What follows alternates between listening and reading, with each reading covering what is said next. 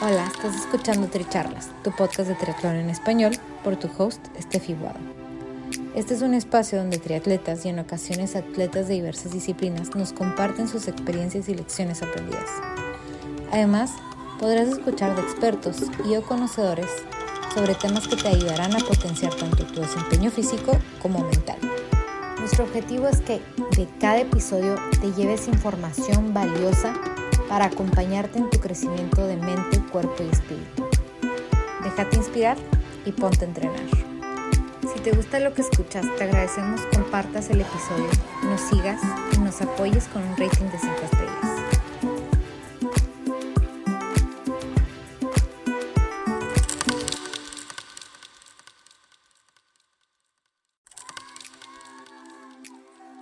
Bienvenidos al episodio 95 de Tricharlas, cómo alinear los objetivos laborales y deportivos.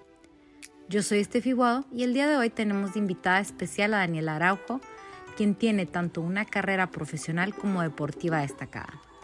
Durante nuestra charla se quedan con algunos tips de cómo administrar, organizar las metas en un ciclo de trabajo acompañado de las carreras, eventos deportivos planeados. Además, visualizar qué quiero lograr con esa carrera y ese proyecto laboral. Siempre teniendo claro que un balance es necesario. Si está muy pesado el trabajo, bajar las expectativas en el desempeño deportivo o en un periodo de trabajo estable, enfocar más energía en el entrenamiento en metas deportivas. Esperemos que aprovechen y disfruten nuestra charla.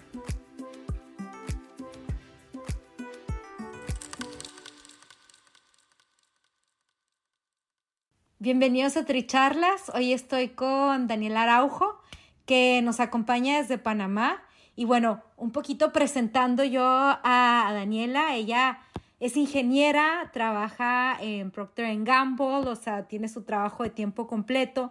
Además, triatleta súper destacada porque tiene por ahí varios logros que ahorita nos va a contar un poquito más de eso. Y, bueno, Dani, cuéntanos cómo te describirías tú para que, para que la gente tenga también una idea de, de, eso. Oye, Steffi, gracias por el tiempo y qué chévere poder compartir contigo este, pues, este espacio. Eh, bueno, creo que yo, bueno, como bien dijiste, soy ingeniero de telecomunicaciones, soy venezolana viviendo en Panamá hace 12 años, Panamá es mi hogar este, después, de, después de Venezuela y vivir todo este tiempo en Venezuela, pues Panamá se ha convertido en, mi hogar, ¿no? Eh, soy triatleta de alto rendimiento y este es como, ha sido como mi hobby desde los últimos 12 años, el tiempo que llevo en Panamá. Pero empecé a correr hace 21, que fue gracias como a, a mi mamá y pues en todo el entorno familiar que empezamos a hacer deporte en familia y pues organizarnos en el mundo del running. Eh, y pues sí, esto ha sido como parte de, de mi filosofía de vida y, y, y, de mi manera de, de, vivir el día a día, ¿no? O sea, porque si bien trabajo en una compañía transnacional que me encanta, este, el deporte es una parte muy importante de, de mi vida. Oye, y luego por ahí me encanta que te han preguntado varias veces de por qué no te haces profesional, ¿no? Ay, porque a mí me encanta trabajar. Bueno, yo creo que hay dos, dos formas de responder esa pregunta, ¿sabes? Porque por un lado, como que dice, ¿por qué no te haces profesional? Uno, porque obviamente hay una parte de, para ser profesional, hay una parte de dedicación 100% a esto donde no podría trabajar en, con, la, con la intensidad en la que trabajo y yo creo que, o sea, se vuelve tu profesión, ¿no? Tal cual, profesional. Y bueno, uno hay que contar con los medios económicos, este. y hoy por hoy, pues mi trabajo es el, mi gran patrocinador, este, entre, entre otros. Eh, de Yo creo que también, como estudié ingeniería y eso, me encanta, pues me encanta poder trabajar en lo que, en lo que estudié en la universidad, ¿no? Entonces yo creo que es un buen balance. O sea, para el amateur es un buen balance.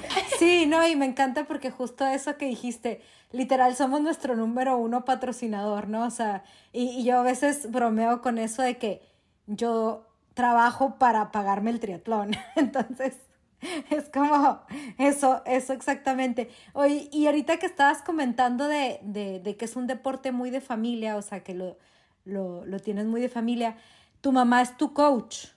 Sí, sí, porque fíjate que mi mamá, cuando ella empezó a hacer deporte y todo esto, que ella fue, o O sea, cuando empezó a hacer triatlón y a correr, ya tendría mi mamá, no sé, como 35 años, mi mamá es médico eh, de profesión, es pediatra, y empezó a desempeñar como esto como un hobby y después se volvió también una profesión para ella, pues entonces tenía un equipo de running en Venezuela y entrenábamos todos juntos. Y esto pues ha ido evolucionando y todos estos años pues a medida que mi carrera deportiva ha ido evolucionando pues este también pues la relación este de coach coachee eh, ha ido evolucionando también. Y ha sido muy chévere porque me ha permitido compartir con ella espacios que generalmente no sé no tiene una mamá y una hija pero por ejemplo poder entrenar con ella o tener conversaciones como acerca de toda esta parte deportiva pues es súper enriquecedor y, y bueno, me, me, encanta este tema porque justo ahorita se viene acercando el Día de la Madre. Ah, sí. Entonces, y bueno, a mí la pregunta que se me viene es como que el desafío más grande entre, como hacer la distinción entre la relación mamá-hija y coach-coachee. O sea, como que para dividir, ¿no? Porque si no es como hay una fusión mezclado. No, claro, porque hay tanta confianza que a veces puede ser de lado y lado este, complejo, ¿no? Y yo creo que en verdad lo que mantiene como esto en el tiempo es el, el respeto, el respeto y la confianza. Que eso en general yo creo que es muy importante cuando tú tienes un entrenador, es que tú debes respetar y confiar en lo que el profesional te está compartiendo, ¿no? más allá de que sea en mi caso un familiar. Pero eso es lo más importante, porque a veces uno ve que la gente está con un entrenador y entonces empieza a dudar. No, eso es el factor, o sea, la clave del éxito con cualquier entrenador es que tú lo respetes y confíes en lo que él te está compartiendo. Y en el caso que aparte es mi mamá, es muy importante también cómo respetar esos espacios. O sea, cuando estamos hablando de entrenamiento, rendimiento, es como que saber escucharla, saber tomar el feedback, el poder hablar y sentirme cómoda. Para mí ha sido buenísimo porque obviamente me conoce tan bien que ya ahorita sabe cómo, cómo está mi, entre cómo está mi día a día y cómo está el entrenamiento y el rendimiento, es muy fácil como conocer dónde estás, sabes, cuándo estás teniendo un buen día y cuándo a lo mejor necesitas un, un descanso, ¿no? Eh, pero para mí ha sido lo máximo. O sea, yo creo que es una de esas cosas que uno le agradece a la vida, ¿no? Porque nada más lindo que poder compartir el hobby este, con, gente, con gente que uno quiere, ¿no? Sí, por ejemplo, cuando tienes tus competencias grandes, ella suele acompañarte. Mira, sabrás que no, o sea, sí me ha acompañado, pero no es el, el, común denominador de todas las competencias. O sea, de pronto las que son como de running, que nos organizamos y vamos juntas a maratones y esto sí. Me ha acompañado a carreras puntuales, o sea, ha ido conmigo algún full, pero no es la, la, el día a día. Lo que sí es que en el transcurso de la semana siempre hay como dos entrenamientos fijos que nosotras nos vemos y pues hablamos mucho, ¿no? Entonces, bueno, ese es el lado bueno. ¿Y tú crees que tengan como que un lado que sea como un desafío, como algo... No, mira, yo creo que hemos crecido juntas, o sea, tanto ella, yo como, como su atleta eh, y ella como, como entrenadora. Y obviamente desafíos puede tener porque a lo mejor uno que está, todo el mundo tiene todos los días son buenos, ¿no? Y a veces, por ejemplo, a mí me pasa que, que pues no me salió un entrenamiento y entonces uno digo, ay, no, no voy a poder dar y es como que en donde el rol de ella juega un papel súper importante de motivación y todo esto. Pero te diría que siempre, o sea, para mí ha sido un ganar-ganar. Y por ejemplo, ahorita que estamos hablando ya de esto y, y, y, en vista de que, de que viene el Día de la Madre, ¿qué es lo que más admiras de ella? Mira, tú sabes que admiro yo de ella su coraje y su fortaleza. O sea, ella siempre ha sido una persona que nos ha educado a mí y a mi hermano el de, el de no dejarnos, el de, el de insistir, en persistir, en ser luchadores, en, en no, no renunciar a las metas y a los sueños que tenemos. Y creo que a lo largo de mi vida, no solo en la parte deportiva, sino como mujer, ha sido para mí una guía clave, ¿no? O sea, la admiro muchísimo por esa fuerza y esa resiliencia que siempre ha tenido y mm, como que tiene una, un poder que aparte hace que, bueno, atrae gente, ¿no? Porque no solo yo, pues entrena un montón de gente y, y genera esa química, que es por eso, pues esas personalidades que son eh, de energía de atracción. Entonces, sí, en verdad que lindo, me, qué bueno que me recuerdas otra vez el Día de la Madre, el domingo. sí, entonces ya va a ser como que, bueno, es la coach y la mamá. Entonces... Sí, no, le sale un regalón. Súper. Eh, bueno, entonces aprovechamos para desearle un feliz día de la madre a todas. Sí, a Fernanda. y a todas las mamás, sí. Exacto. Y, bueno, volviendo un poquito a, ese balance entre, entre tu vida profesional y tu vida deportiva, este, yo, yo lo, lo también la, otra pregunta que me viene es como que siempre está como la historia del huevo y la gallina, ¿no? Que no sabe, no sabes qué fue primero, si el huevo o la gallina. ¿Viene primero la disciplina o gracias al deporte tienes la disciplina? Mira, yo creo que cuando pienso en eso, yo pienso que el deporte a mí me ha hecho o sea, me ha, me ha generado un montón como de, ¿no? ¿cómo dirías? Skills en inglés, o sea, como la parte de disciplina, el, crear el hábito, el tener la constancia, es algo que yo llevo a mi día a día de trabajo, a mi día a día con mi equipo de trabajo, eh, en relaciones sociales, con amistades, todo. O sea, yo creo que, que el deporte le, le, le suma y, y, hace que uno desarrolle ciertas este, capacidades que de pronto antes las tenías, porque definitivamente el, el, ser organizado y el tener como ese espíritu de reto y de, y de querer tener el hábito es lo que te lleva a hacer una, una, un deporte de alto rendimiento y poder llevarlo con un trabajo este, exigente.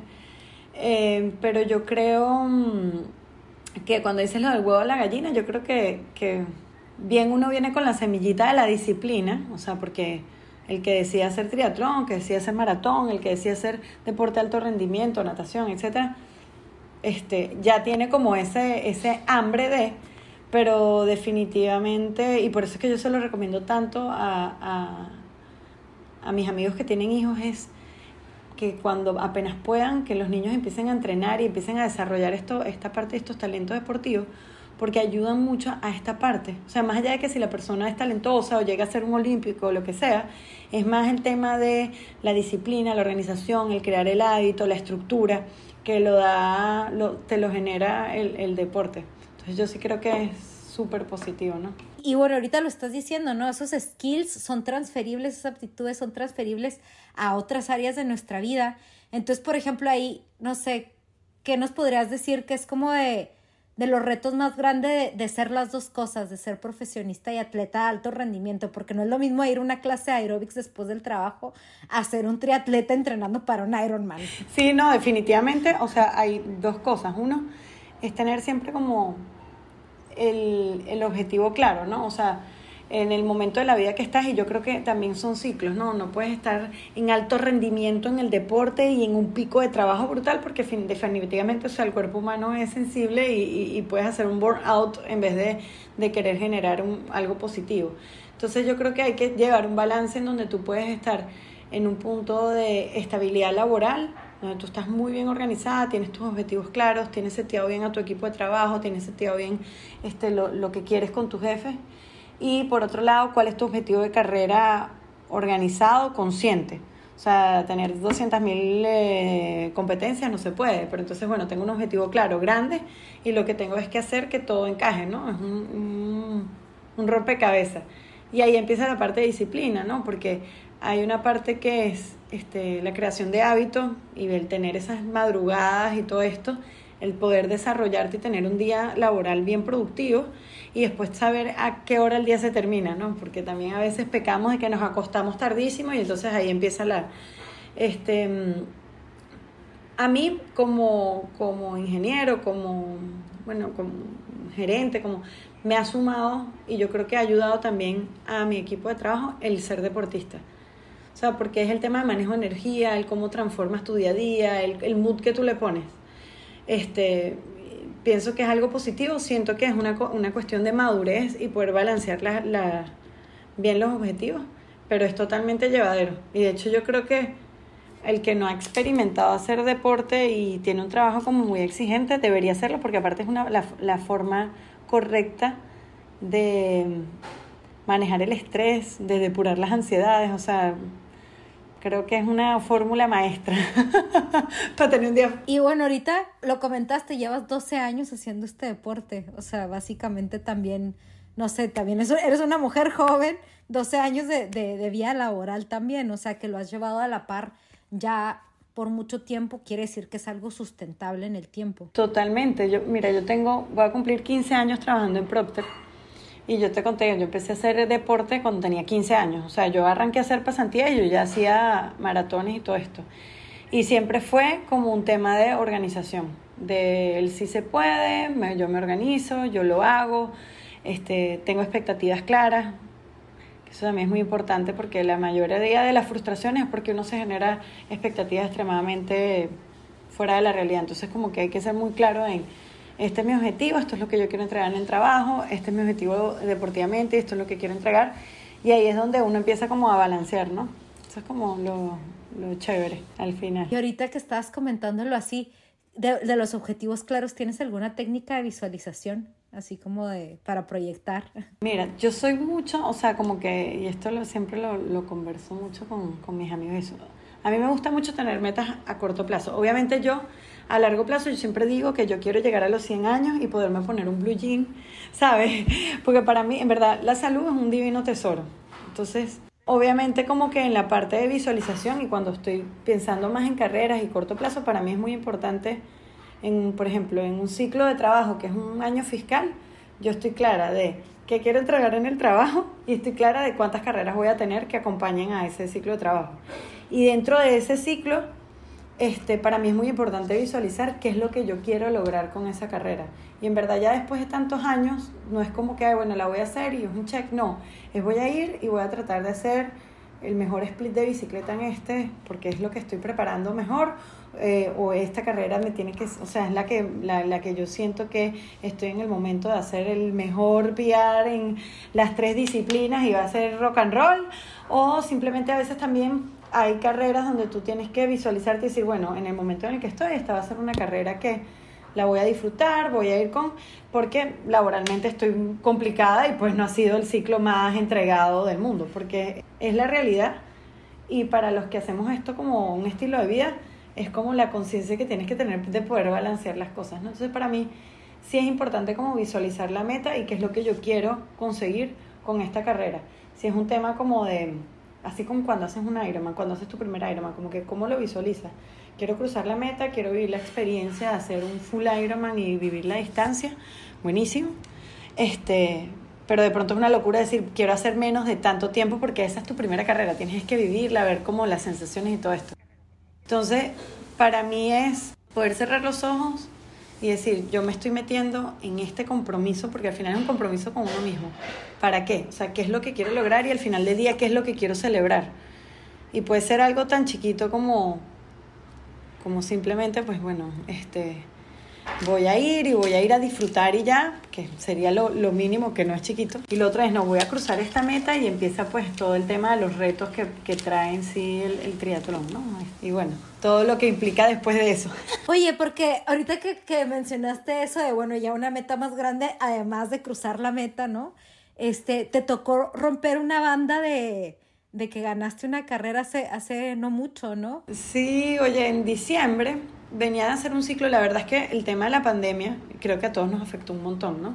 A mí, mm, pues no dejó de ser así y como que fue un ciclo que, en donde yo dije, dije, bueno, si este es un ciclo en donde yo voy a estar trabajando y entrenando, pues yo le voy a poner corazón a esto y apenas se abrió las puertas de, de poder salir, yo empecé a competir este, en el diciembre del 2020, no, del 2019, que no, 2020, que fue pandemia. Entonces el ciclo de entrenamiento fue muy, muy largo y cuando yo llegué a Hain City, en verdad yo tenía Hain City y después Panamá, este, en la, ya venía como cansada, pero sabes cuando vienes con un entrenamiento ya acumulado y todo esto y, y yo no quería parar porque tenía como todo, todo este proyecto, entonces fue como muy lindo porque este, confié muchísimo en el proceso, o sea, yo sabía que no estaba este, o sea, que físicamente estaba en un punto en donde dije, bueno, me siento un poco cansada, pero confié como en, en pues todo el plan y, el, el, y, todo lo que la entrenadora, o sea, mi mamá me había dicho, más que como que, no sé, también creo que jugué mucho a la experiencia durante la carrera y fue como un día maravilloso. O sea, de verdad que cerré y dije, bueno, de verdad que uno tiene que creer en uno mismo y, y, y tener seguridad. Porque a veces uno mismo se, es el que se sabotea, ¿no? Y ese día fue un cierre como de, de un ciclo muy largo y, y, de muchas mejoras y de muchos crecimientos y también de, de, muchos monstruos, porque yo creo que con el encierro y la pandemia y la incertidumbre a todo el mundo se le despertó como que, bueno, ¿qué va a pasar ahora, no? Fue increíble, increíble e inesperado, en verdad. ¿Y, y cómo fue? O sea, ¿tú estabas consciente que ibas en primer lugar? No, porque sabes que, primero que con Ironman, sabes que la, las salidas en agua van por rolling down, ¿no? O sea, como que no sale todo el mundo a la vez, sino que van saliendo por un grupo. Entonces es muy difícil saber cómo vas porque salieron mujeres delante tuyo, atrás tuyo, todo. Y yo la realidad es que cuando, cuando salí del agua y vi el tiempo, dije, uy, malísimo. O sea, salí del tiempo del agua y dije, oh, qué mal tiempo. Pero dije, nada, no importa, me saqué el wetsuit, toda la cuestión. Y arranqué en la bici y en la bici como que sentía que el cuerpo estaba respondiendo y que iba como en, en el timing que quería. Me, sentí, me sentía tan bien que sentía que podía dar un poco más, pero en el momento dije, yo le voy a apuntar a que en la corrida, este, pues es donde yo voy a, me voy a sentir mejor, entonces no me voy a enloquecer aquí. Y total que fui pasando mujeres, mujeres, mujeres, y yo como que, ¿sabes? Lo, como el gut feeling de que uno tiene, de que ya conoces y dices, oye, yo debo ir ya como, como, y ya pensando en overall carrera, yo dije, yo aquí había pasado tantas mujeres, yo dije, tengo que estar entre las cinco primeras mujeres.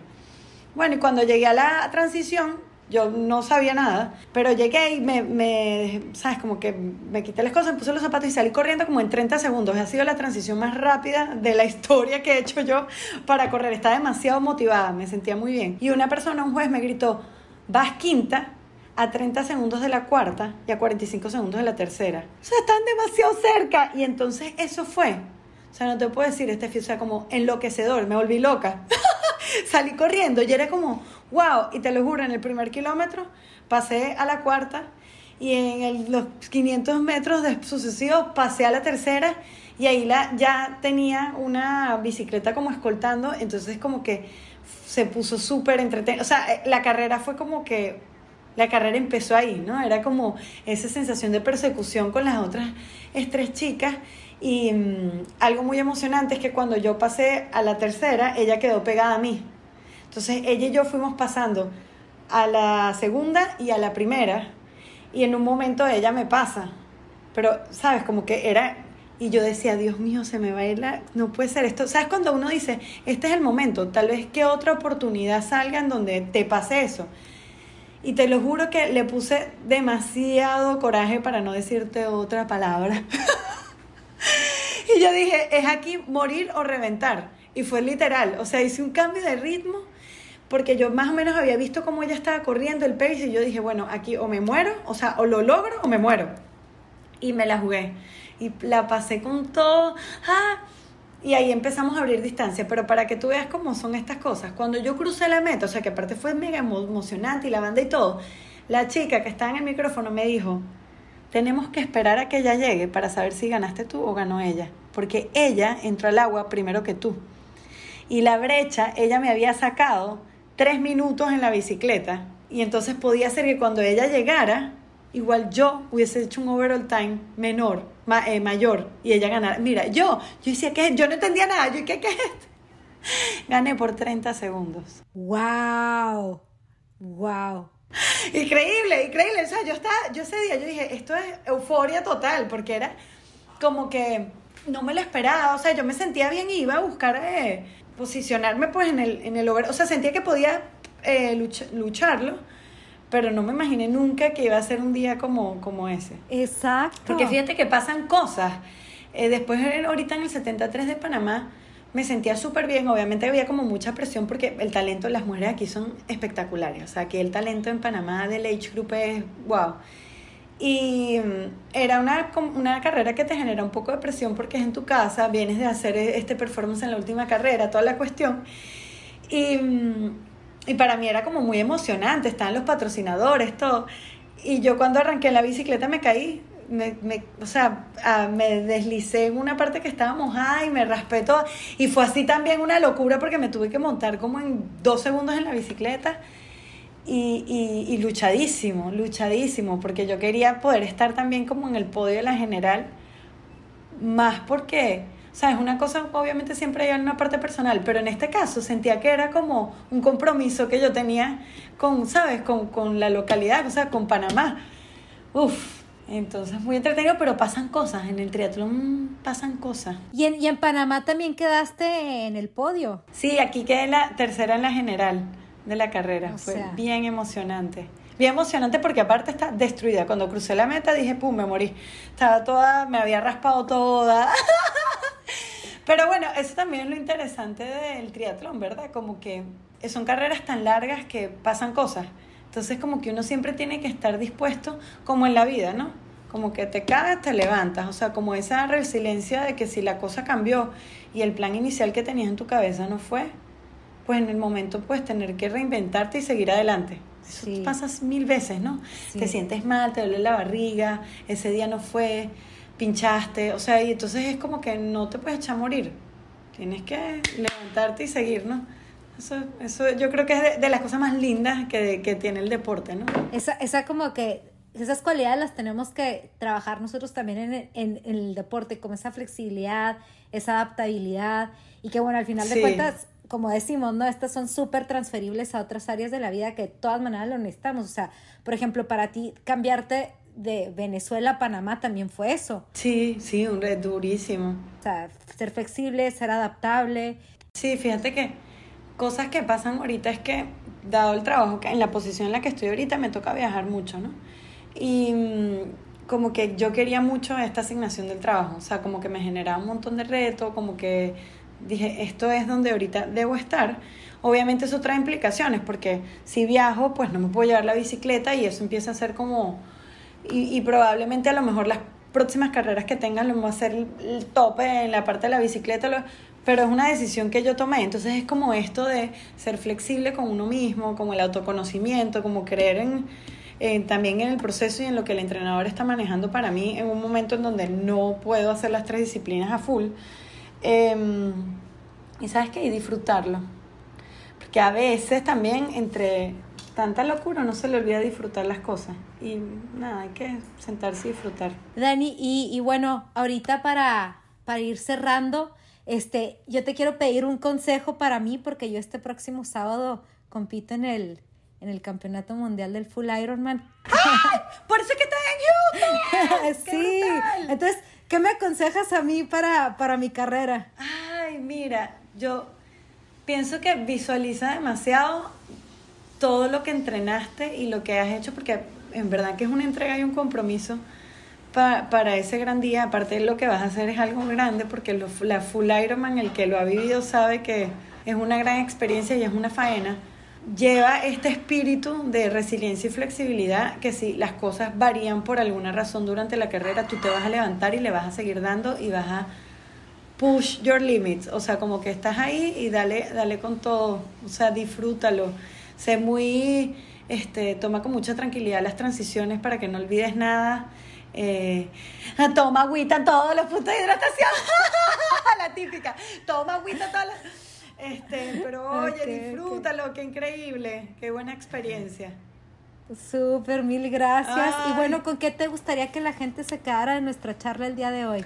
Pues yo creo que, que y más, este, las noticias, no sé si has visto las noticias en Panamá, y el fin de semana atropellaron a una triatleta que fue triatleta profesional este, muy querida en Panamá y eso me ha golpeado un montón. Tengo unos días, estamos muy tristes acá en Panamá. Entonces yo creo que mi mensaje es vivamos el presente, vivamos intensamente las cosas que nos gustan, este, creamos en nosotros mismos y, y, eh, disfrutemos. O sea, eso es lo que te digo, a veces todo es tan acelerado, hasta el deporte, disfrutemos. O sea, Vive tu carrera inmensamente el sábado, disfruta cada una de las cosas que pasen y trata de que, de que todo se registre, porque a veces todo pasa tan rápido que uno dice, wow, pasó y ya fue. Entonces, ese es mi mensaje, disfrutar y, y estar más presente, sí. Perfecto, Dani, pues muchísimas gracias. Esperemos que disfruten nuestra charla y la compartan. Que esté muy bien, Estefi. Muchas gracias. Gracias. Gracias por ser parte de esta comunidad de atletas inspirando atletas. Este espacio es traído a ustedes en colaboración con Ojana Triathlon, donde atletas de todo tipo nos comparten sus experiencias y lecciones aprendidas a través del deporte. Los invito a suscribirse al podcast y ponerse en contacto conmigo a través de la página en Instagram de Tricharlas, donde me pueden dar sus comentarios, sugerencias, conocen alguna persona que tiene una historia para compartir con nosotros. Y estamos en contacto.